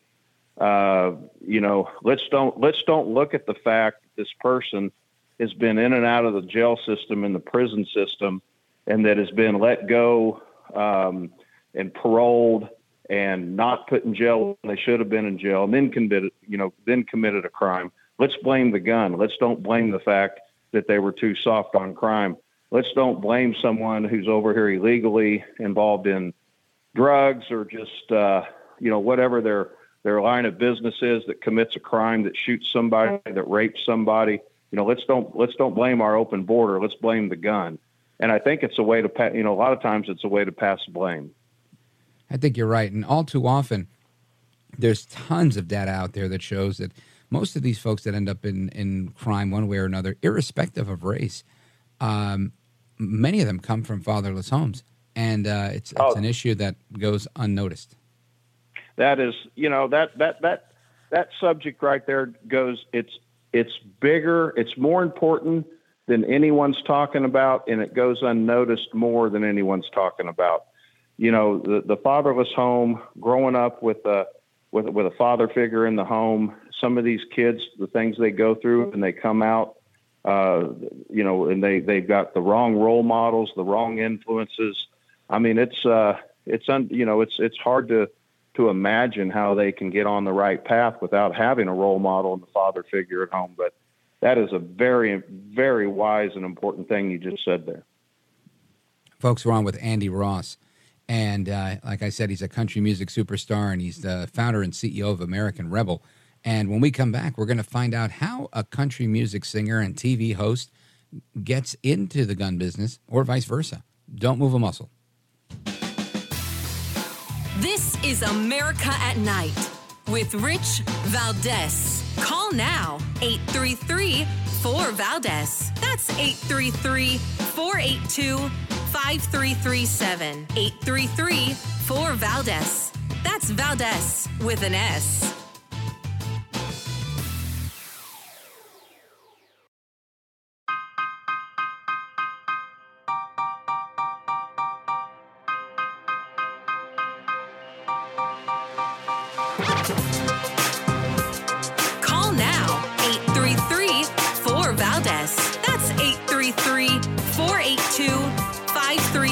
833 4 Valdez. That's Valdez with an S. All right, familia, welcome back. We're on with Andy Ross. And Andy Ross, how how does a uh, country music singer go to go, getting onto a television platform and then starting a gun safe company and and a beer company? How does that story work out? Well, I'll tell you, I'll run through this as quick as I can. I uh, made a DVD of some of my hunts. I sent it to a couple of the networks. Uh, they liked what they saw. They offered me a deal to do a TV show. I had a show called Maximum Archery World Tour for 10 years on outdoor TV, Outdoor Channel, Sportsman's Channel. and uh, I could play some music. So I did some I did some music on the show, all hunting songs. Got to go hunting blues, hunt me down, blood trail on a whitetail, buck buck of a lifetime, stuff like that. And uh, when digital file sharing came out, you know Napster and all the file sharing and iTunes, Mhm. uh, all of a sudden my music started going viral. Um, on my third or second record, I had a song called "Cold Dead Hand." which landed me on Counting Cars, where Danny built me the Second Amendment muscle car on the History Channel. Then on my third record, Time to Fight, I had a song called American Rebel. It went viral as a patriotic anthem. We decided to build a brand around it. We did concealed carry clothing, backpacks, coats, and jackets, got into gun safes. February of 22, we became a publicly traded company on NASDAQ. And now we're getting ready to launch America's patriotic, God fearing, Constitution loving, national anthem singing, stand your ground beer. well, congratulations. Um, how do people get this beer? Is this an exclusive craft beer that we got to go to Tennessee to get, or can people all across the country get it? Uh, we're we're going to roll it out nationwide in January. Uh, go to AmericanRebel.com for the beer. It's AmericanRebelBeer.com. And all of my stuff, uh, music's still going loud and proud at AndyRoss.com. Outstanding, Andy Ross. Uh, let me tell you, this is a, a real American dream story where you, you leave no stone unturned, and good for you. Uh, so, is this like an IPA? Is it a regular draft beer? What kind of beer is it? So we're going to go. You know, uh, thank you for that. We've been I've been chasing the American dream all my life, and not about to slow down now. The beer's coming out. You know, we're we're going to go right after the the void in the market, the Bud and Bud Light left, and Sure. so we're coming out with our lager and our light lager. But we're also going to do behind that. We're going to do our uh, our Constitution line, which will be more of more of your craft beers, your IPAs, and so on. And then our American Rebel, uh, We the People wheat, and American Rebel, We the People unfiltered wheat. So, but we're starting we're starting right now to uh, attack that void, give uh, somebody put something in their hand they can be proud to drink and raise it high in the high in the air and celebrate freedom and celebrate life. and the American Rebel beer. That's fantastic. Uh, and it seems like all of us are rebels nowadays, right? Uh, it's not like it used to be where the rebels were just in the South. I think everybody's a rebel if, if you love America. If uh, if your word still means something and you can do a deal on a handshake, hold the door for a for someone, help an elderly person across the street, or be prepared to defend yourself, your family, or a room full of total strangers, uh, you're you're an American rebel in my book, no matter where you're from. Sounds good. Andy Ross, you are a, uh gentleman, a scholar, and a patriot, and a craft beer maker. I appreciate it, sir. Good luck with your music and your beer and everything else that you're doing. Godspeed, sir. Thanks for being with us. God bless. Thank you for having me on. You bet. All right, folks, there is more to come. It's Open Phone America. We're live, we're national, we're taking your calls. 833 482 5337. 833 4 Valdez is the number. Any topic uh, for the next hour, anything goes. So give me a call. Uh, the number 833 482 5337. Don't move a muscle. Keep it locked right here. I'm Rich Valdez.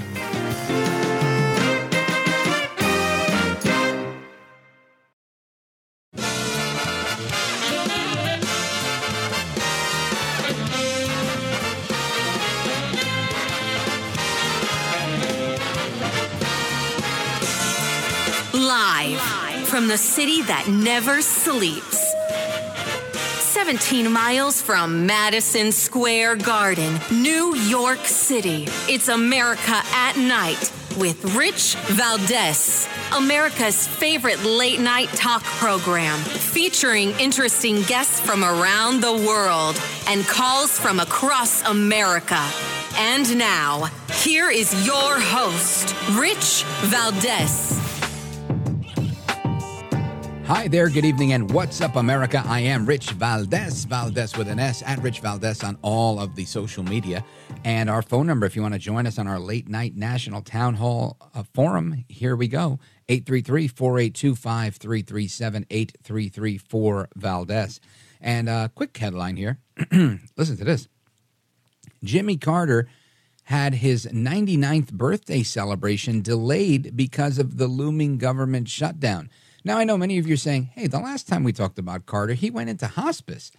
Uh, well, apparently, I guess he's still in hospice, and uh, they had to move his celebration to Saturday to avoid the federal shutdown threat. I don't understand it either. Uh, the Jimmy Carter Library and Museum's moving up their festivities for the former president's 99th birthday because of the threat of a partial government shutdown, according to Yahoo News here. uh, just mind boggling. Uh, the event was originally scheduled for Sunday, Carter's birthday, will now be held on Saturday on the Atlanta campus of the library of the Carter Center. At the end of Saturday, there's uh, the deadline for Congress to potentially shut down if they don't sign a continuing resolution.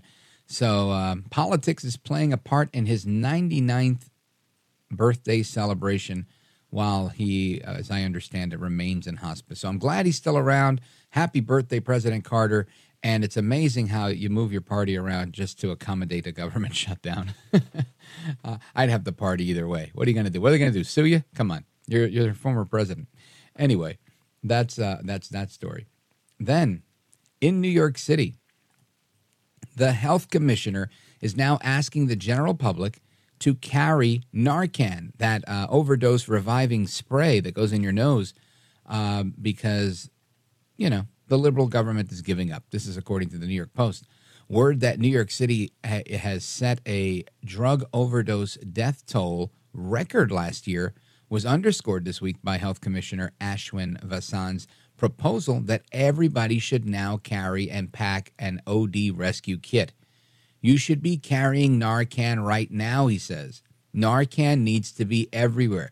Now let's stop and pause for a second. I totally understand trying to save somebody. You know, when they came out with those portable defibrillators, they wanted to put them in all the public places. Understood. Why are we not looking at the problem here? Why are we not looking at the fact that the border is wide open and people keep coming with backpacks? You know, over the weekend, I had some people over for dinner, uh, some very beloved people, and uh, we turned on the TV and we were watching the National Geographic channel. And it was that uh, show, uh, I think it's called To Catch a Smuggler.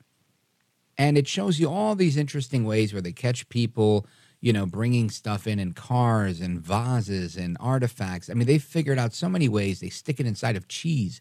You name it, they're bringing stuff in.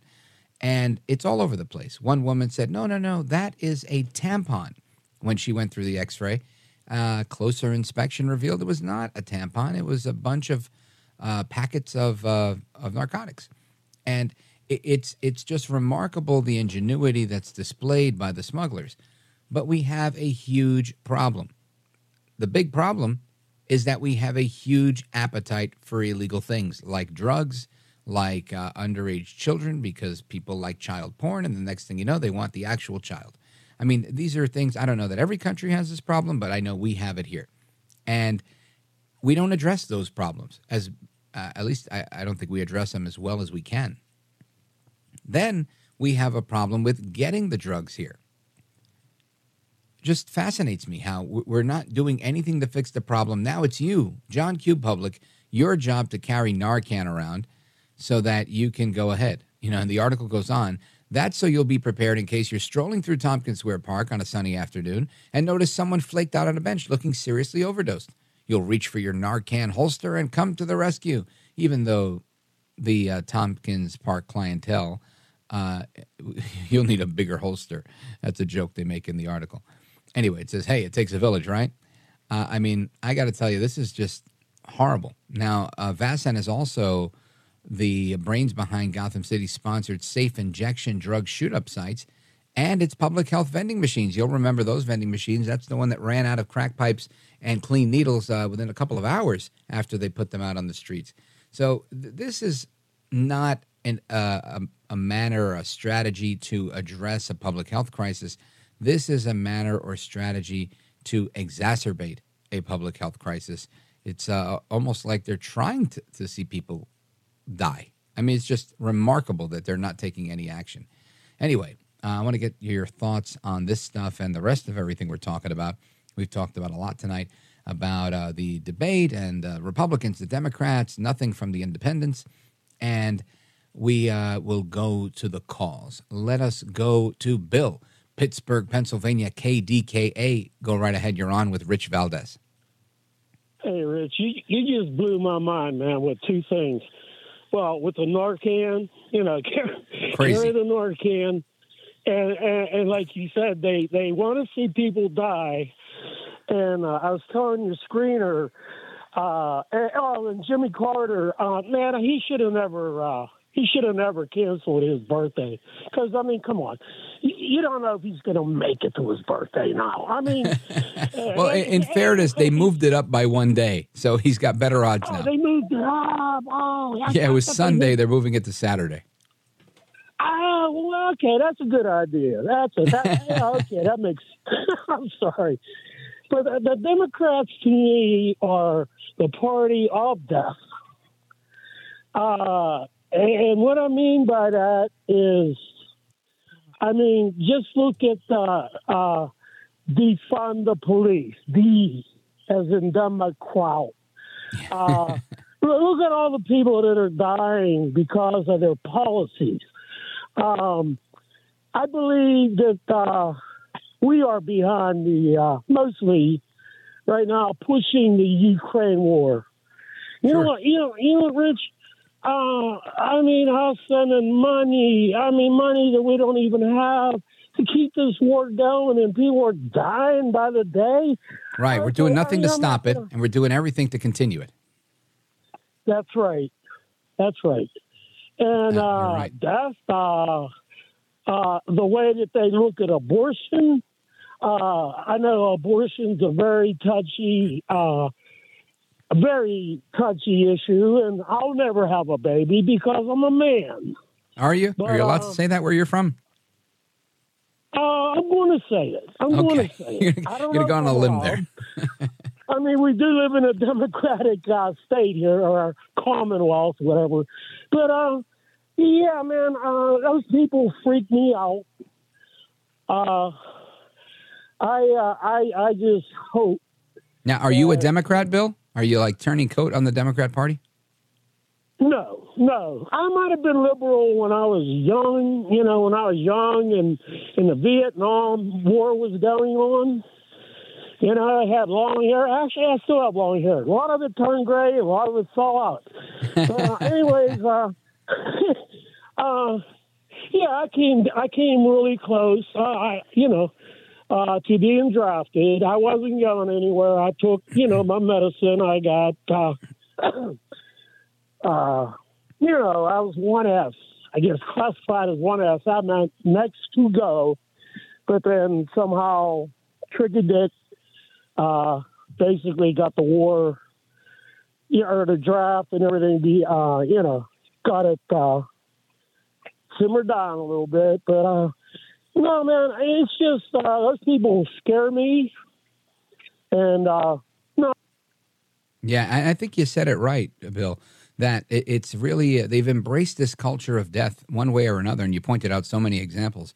And I think you're you're spot on. I think we need to embrace a culture of life. And I, um, outside of abortion, I'm not even talking about abortion. I'm just talking about life, liberty, the pursuit of happiness. We've we've got to have a more positive approach to to America and and embracing Americanism so that people can pursue the American dream. It seems like this was a talking point from when I was a kid that rarely gets talked about now.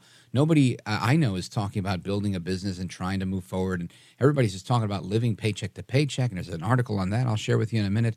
But it, it just seems to be like things are just going the wrong way, and a lot of people are fighting to continue have it go the wrong way. And it makes me think, wh- why do you think the wrong way is the right way? Right? I'm sure they're thinking, well, what makes you think your way is the right way? All I could say is, I think if you make more money, you pay less taxes, you have less government on your back and out of your pocket, like Reagan said, all of us are better off, right? I, I, that's just my opinion. And um, this attack on guns, I think an armed society is a polite society. If everybody had a gun, there wouldn't there'd be a lot less problems. But lamentably, in all of these areas where you're seeing all this crazy, it's usually the bad guys that have the guns, and the good guys don't. And uh, it is what it is, right? Bill, thanks for your call. I appreciate it. From Pittsburgh, Pennsylvania, KDKA, America's oldest radio station. Folks, we're going to get to the rest of your calls from Minnesota, Wisconsin, Montana, and more coming in. 833 482 5337 833 4 Valdez. This is America at Night with Rich Valdez. Call now 833 4 Valdez. That's 833 482 5337. 833 4 Valdez. That's Valdez with an S.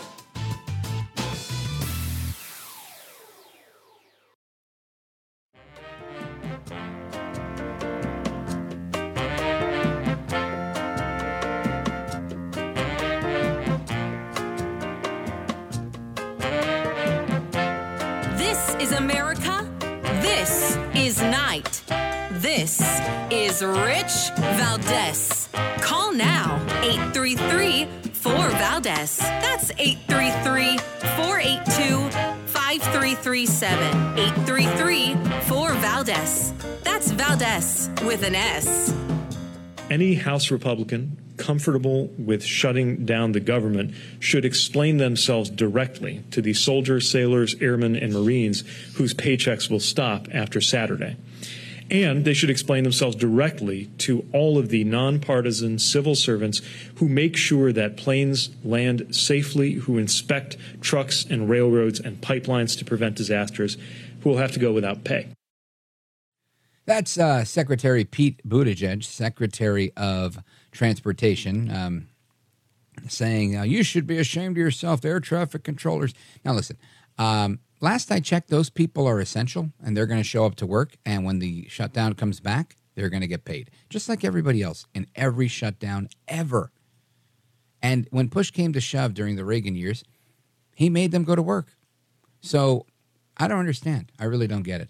I mean, when you work for the government, you know that you can get furloughed. You know that there might be a, a government shutdown because it's literally written into your state constitution and the federal constitution. So I, I just th- these um, these sob stories from Buttigieg or anybody else. That's why it's written into the Constitution, sir. Because if we can't agree on how to spend the people's money, then we can't spend the people's money, uh, except for those essential services like landing planes. Genius. Anyway, um, but he brings up a point about people not having paychecks, not necessarily air traffic controllers. And again, um, I'm sure there's a bunch of air traffic controllers that are going to call and yell at me and say nice things to me. But a lot of people are in a rough spot living paycheck to paycheck. Matter of fact, looking at a piece in the Hill, listen to this new report from, uh, let's see who it's from. It's from from Payments and Lending Club. And it says this 60% of U.S. consumers across all income levels are living paycheck to paycheck. Of course you are. It doesn't matter what you're making. You're paying 30 or 40% more. So if you make 100 grand a year, you're paying 30 for, to 40% more. If you make 20 grand a year, you're paying 30 to 40% more. You're going to be in a jam no matter what. About 60% of the U.S. consumers have reported that they're living paycheck to paycheck, according to this new report. 59.8% to be exact, across all income levels, have made this report. Uh, let's see. In August, a slight downtick from the 61.4% who reported the same in July. So it was higher than 60%, and now it's down a little bit. Those living paycheck to paycheck include 45% of high income consumers, those earning more than 100K a year. So listen to that. Nearly half of the people making 100K a year, 45% of them, are living paycheck to paycheck. 62% of those making between 50 and 100 grand a year reported living paycheck to paycheck. 62%. And 76% of those making less than 50,000 a year are living paycheck to paycheck. These numbers are unchanged since August of 2022. So look at that. That's where we are. And then there's another story I'm going to get into, but first I'm going to get to your calls because I think this is just crazy. Let's see here. Uh, let me go to Ann, La Crosse, Wisconsin, WIZM. Ann, welcome. You're on with Rich Valdez. Go right ahead. Hello. Hi, Ann. You're looking wonderful today. You're looking good as usual. Thank you. It's my hair. It gets me every time. I'm I'm looking good too. I found a new facial. It's it's a cucumber, onion, and mayonnaise, and I marinated on my face overnight. So now I not only look good, but I'm good to the taste also. it's almost like a salad. yeah, and and I, I love that uh, when you speak about your father, uh, Mm. the old timers, and I I like uh, being around and listening to the old timers. Um, for instance, uh, we had um, so a few years back, there was a, a man that died in his sleep. So three guys, uh, three farmers were talking in their sugar hole, which they go to play cards when it rains, like Yeah. their nearest tavern. And so the one said, um, "That's the way I want to go," like he did last night in his sleep. And the second one said, "I want to go that way too." And the third one says, "Well, I I don't want to go that way." And the other one says, uh, "Why not? There's no trouble, no pain. Um, it's really fast. Doesn't cost much." And the other guy says, Well, it's this way. He said, I've got a lot of repenting to do. I need at least seven days. and and uh, I love that when I ha- uh, hear you speak about your father because um, uh, you you develop some of your manners because of his strictness. Sure. And um, I remember his he was strict, obviously, um, and like some of the old, uh, old timers I was around, they they were so intense and and uh, so um, uh, well intense in their feelings that they would pound their chest and turn and knock themselves off the chairs when they talked about. They had so much passion. Yeah. And I, I love that about your father. He had passion, which made you who you are. Um, and and uh, you have a real uh, easy manner with people. You put people at ease. You actually are a scholar and um, a gentleman yourself. And and uh, you're easy easy to talk to and easy to listen. And you do put people to, at ease. And I want to just tell you that. And thank you very much. Oh, and thank you. I appreciate that. And honestly, what I appreciate most is your uh, bringing up my old man. And I can tell you, yeah, my dad was very tough but fair. And I'll share a story with you because he was a very tough guy. But I remember my brother Al when my dad passed away. We uh, we all got together and hung out in the backyard and uh, had a little celebration of life. And we were reminiscing. And you know, he's older than me, and he he told me a story about somebody who was picking on him for his lunch money.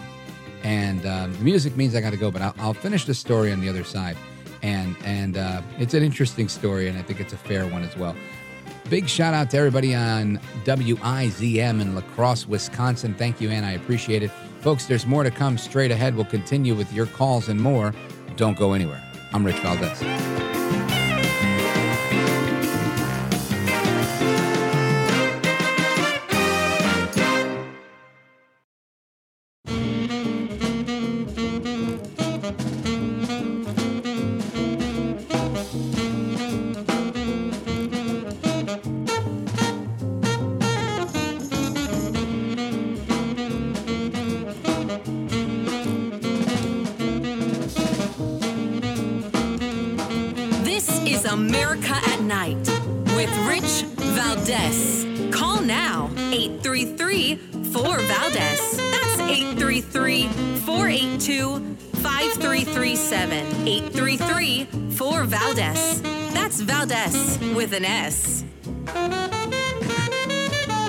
Familia, welcome back. And uh, Anne from Wisconsin had uh, made some nice comments about my dad, and uh, I wanted to finish the story that I started uh, after my dad's um, um, death and going to be with the Lord.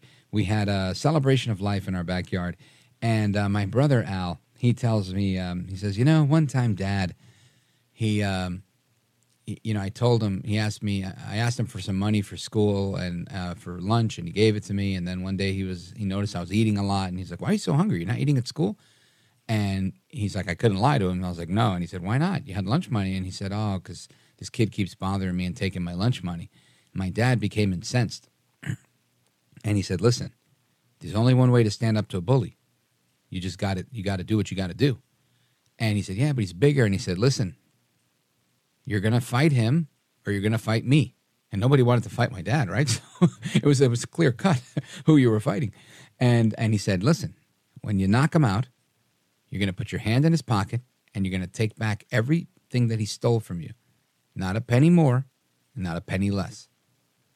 And he was adamant that my brother would not be a thief, but only to retrieve what was stolen from him and that was the kind of guy he was. It was, uh, you know, it was a very uh, simple way. My dad grew up on a farm in Caguas, Puerto Rico, and um, he was just a tough guy. And I think everybody was a tough guy back in that era. You know, he was born in the 30s. And uh, we don't see so much of that today. Uh, tough guys. You do see people, you know, acting tough and burning buildings down and looting stores, but they're not being fair. They're not being honest. They're not standing up for what's right.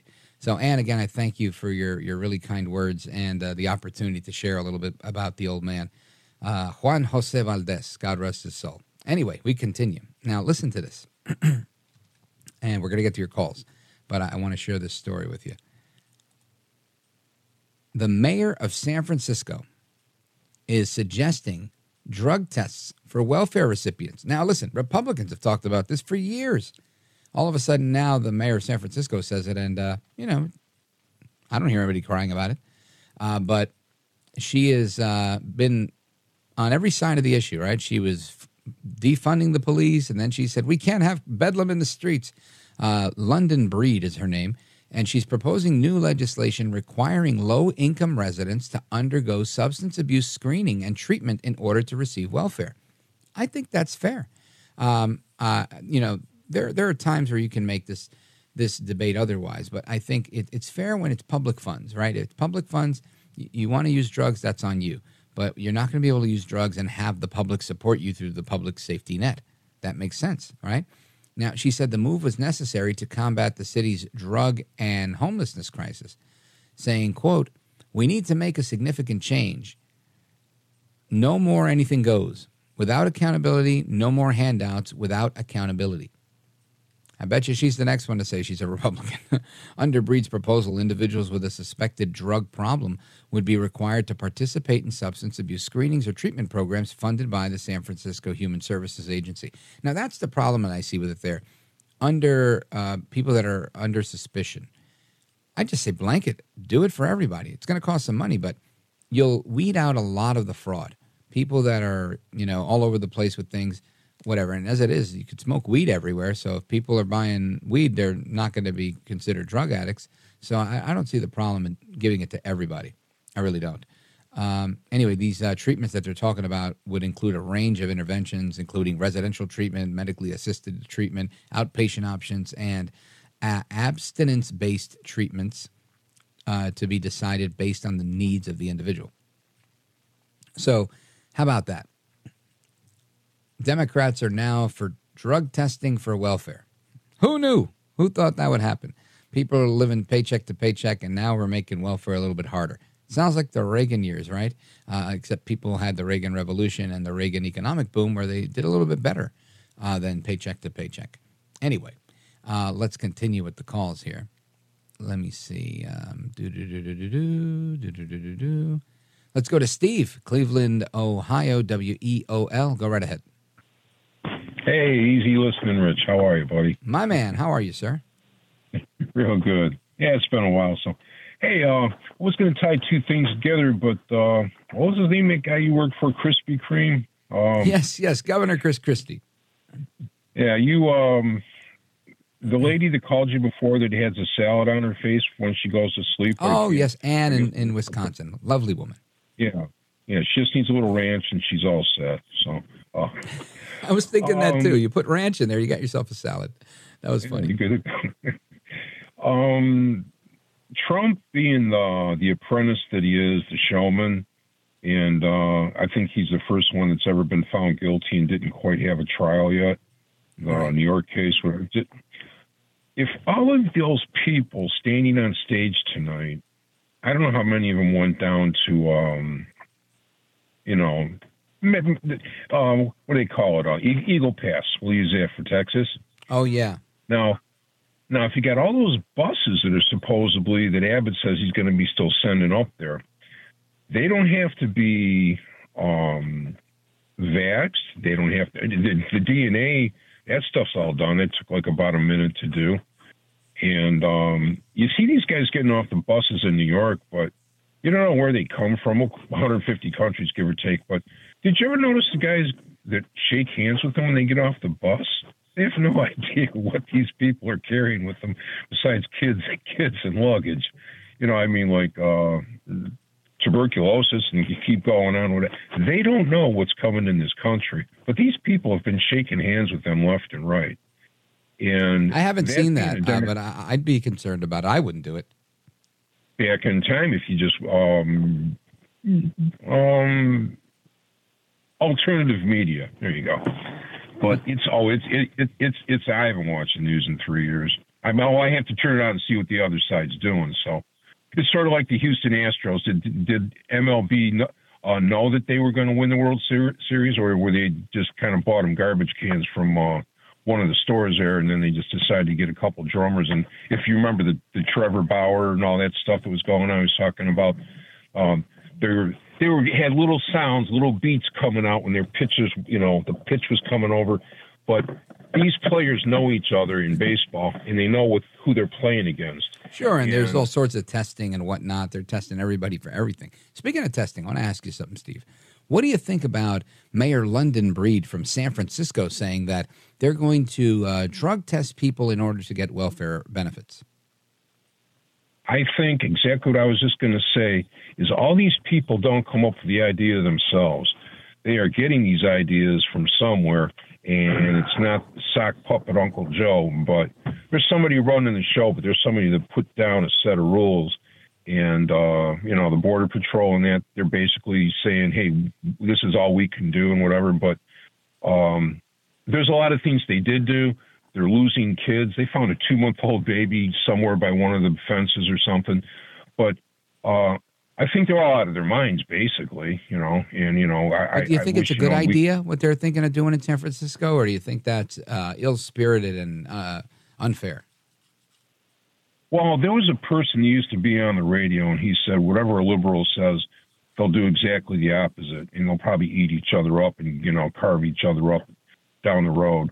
Um, I don't think they, I mean, I don't think they, they, they would say it, but I don't think they would do it. If there's money involved, it just has to run through a charity, and then we know where the money's going to go 97% to the pockets that it has to run through, and 3% to the program that you just mentioned. Um, yes and no. Maybe mothers, people that really look like that, you know, really want to belong here. But people that are kind of like uh, military age and they're all men and they look like they're from a whole bunch of different countries over somewhere, you know, in the middle of. Uh, Let me ask you about that because you're bringing up something interesting. Over the the weekend, I was uh, I'm on a family group ta- text with my brothers and stuff, and um, one of my brothers says, "Listen, there's a secret army that's forming, and it's all these military age men that are coming across the border, and they're going to take over this country." Do you believe any of that to be true? Yeah, I do. How do you think that they pull that off? How do you take a bunch of guys that don't speak English?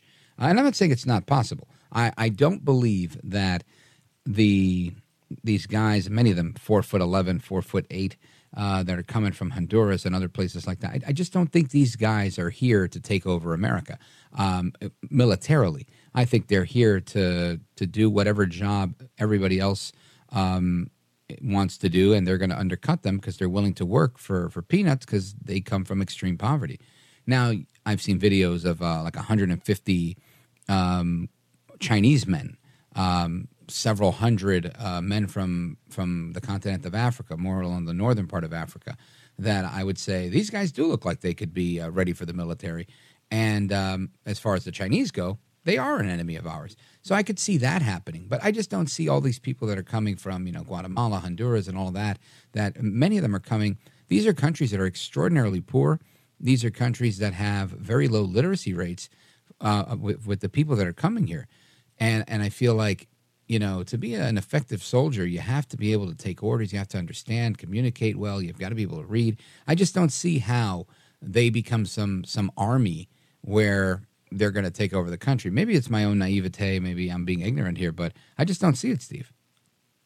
They're coming up through the Darien Gap, basically, and they're starting to widen it out and making it easy. And when you have, um, I don't know how many different gates are down there. I, I'm not mentioning the names, but of what I've seen. But there's actual gates down there with numbers where they can just, they literally can come through.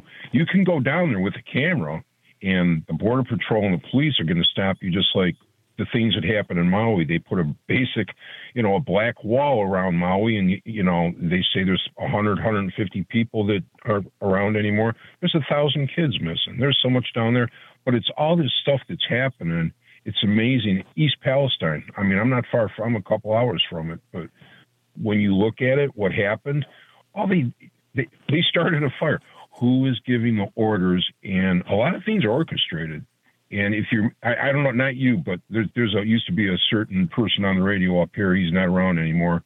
He was, but he's sort of, you know, um, with uh, Mm-hmm. uh, the protection from COVID. We'll just leave it there. So, um, you know, one and done.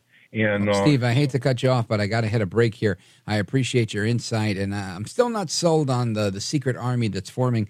Maybe one day I'll have to eat my shorts on that one on the air and say, "Yep, you guys are right. I was wrong." But Steve, thanks for calling. I appreciate it. Always good to hear from you. A big shout out to WEOL Cleveland. We're coming back to your calls and more. Don't go anywhere. This is America at Night with Rich Valdez.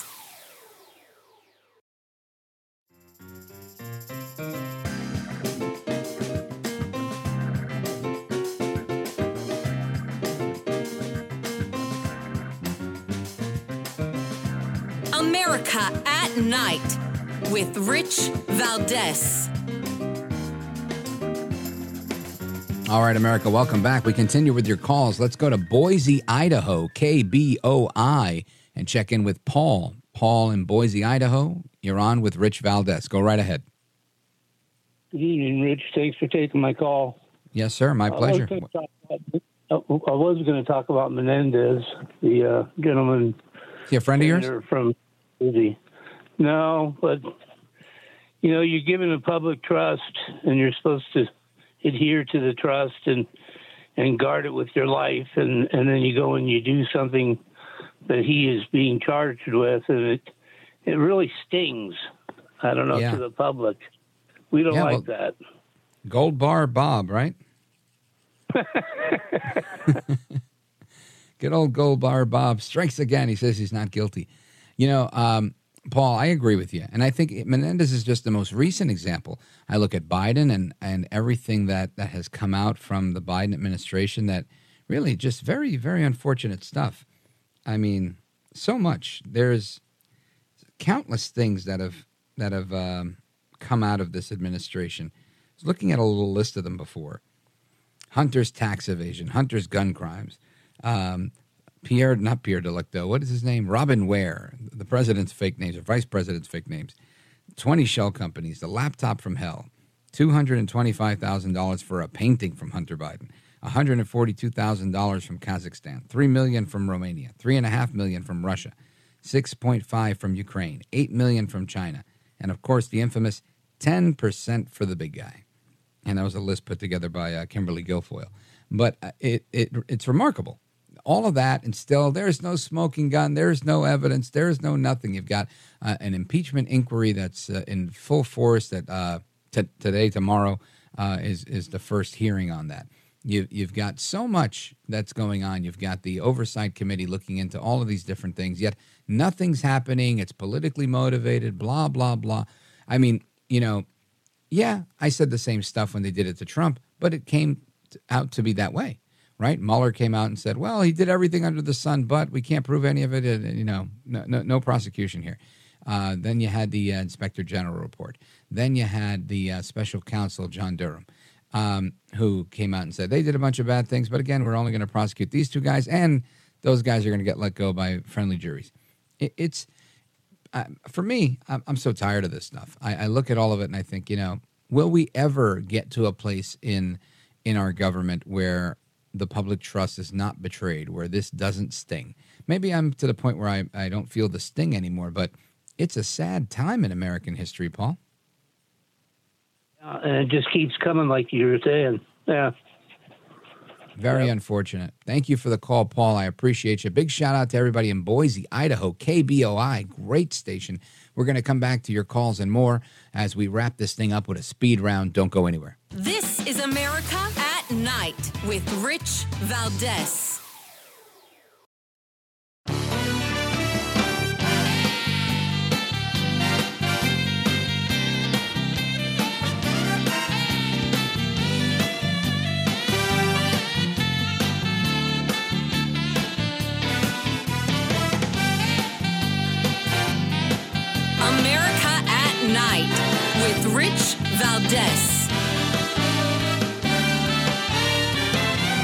Right, it's the final segment speed round. Let's go to Scott in Charleston, South Carolina, WTMA. Go right ahead.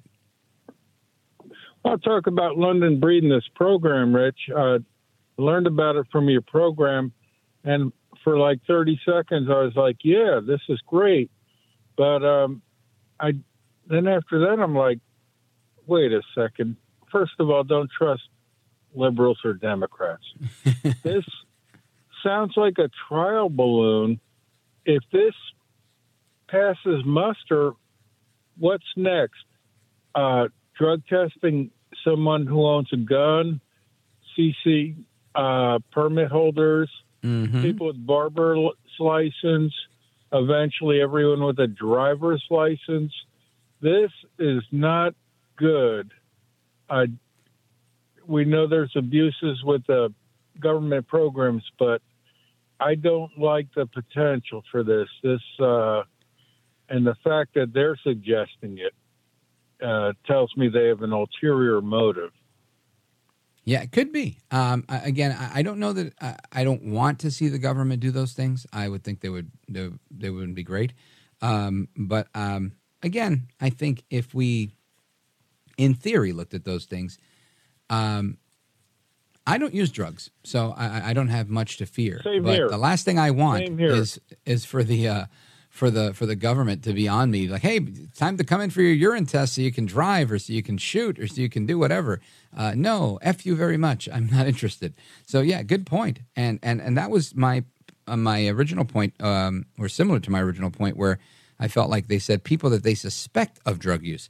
What was that all about, right? So now that's the new thing. Well, we've been doing it with welfare, and we now suspect you of doing. And if you're a conservative, we suspect you of being on drugs. How could you like Trump? You're on drugs, right? And then you start making somebody's life very difficult, and that is so typical of uh, of deep staters. That's what they do. They try to give you a hard way to go. Scott, good point. Very, very good analysis. I appreciate it. Big shout out to Charleston, South Carolina, WTMA. Great station. I was on their morning show not too long ago. Really good team. Thank you, Scott. And let's go to Frank, Evergreen, Montana. Quickly, KOFI. Frank, going once. Frank, going twice. Frank wanted to say that he defends himself with squirt guns. At least that was the note I had here. Uh, I, I don't know how much squirting you could do to defend yourself against some of these crazies in New York City or elsewhere. But folks, the music means it's time to go. So I bid you adieu. Hasta mañana. Hasta la próxima. Until the next time. Take care, good night, and God bless. I am Rich Valdez. This was America at Night. We'll do it again tomorrow. And um, check out the website, richvaldezamericatnight.com if you missed anything. Hasta la próxima. The Bigger Pockets portfolio of podcasts are worthy of your investment. We're having a real conversation as real real estate investors. New episodes available every day. It's important to buy where it makes money and not necessarily where you want to travel to. Bigger Pockets, On the Market, Rookie Real Estate, or Money Podcast. The purpose of flipping is to create more cash so then you can reinvest into other types of properties. The Bigger Pockets Podcast on YouTube or wherever you listen.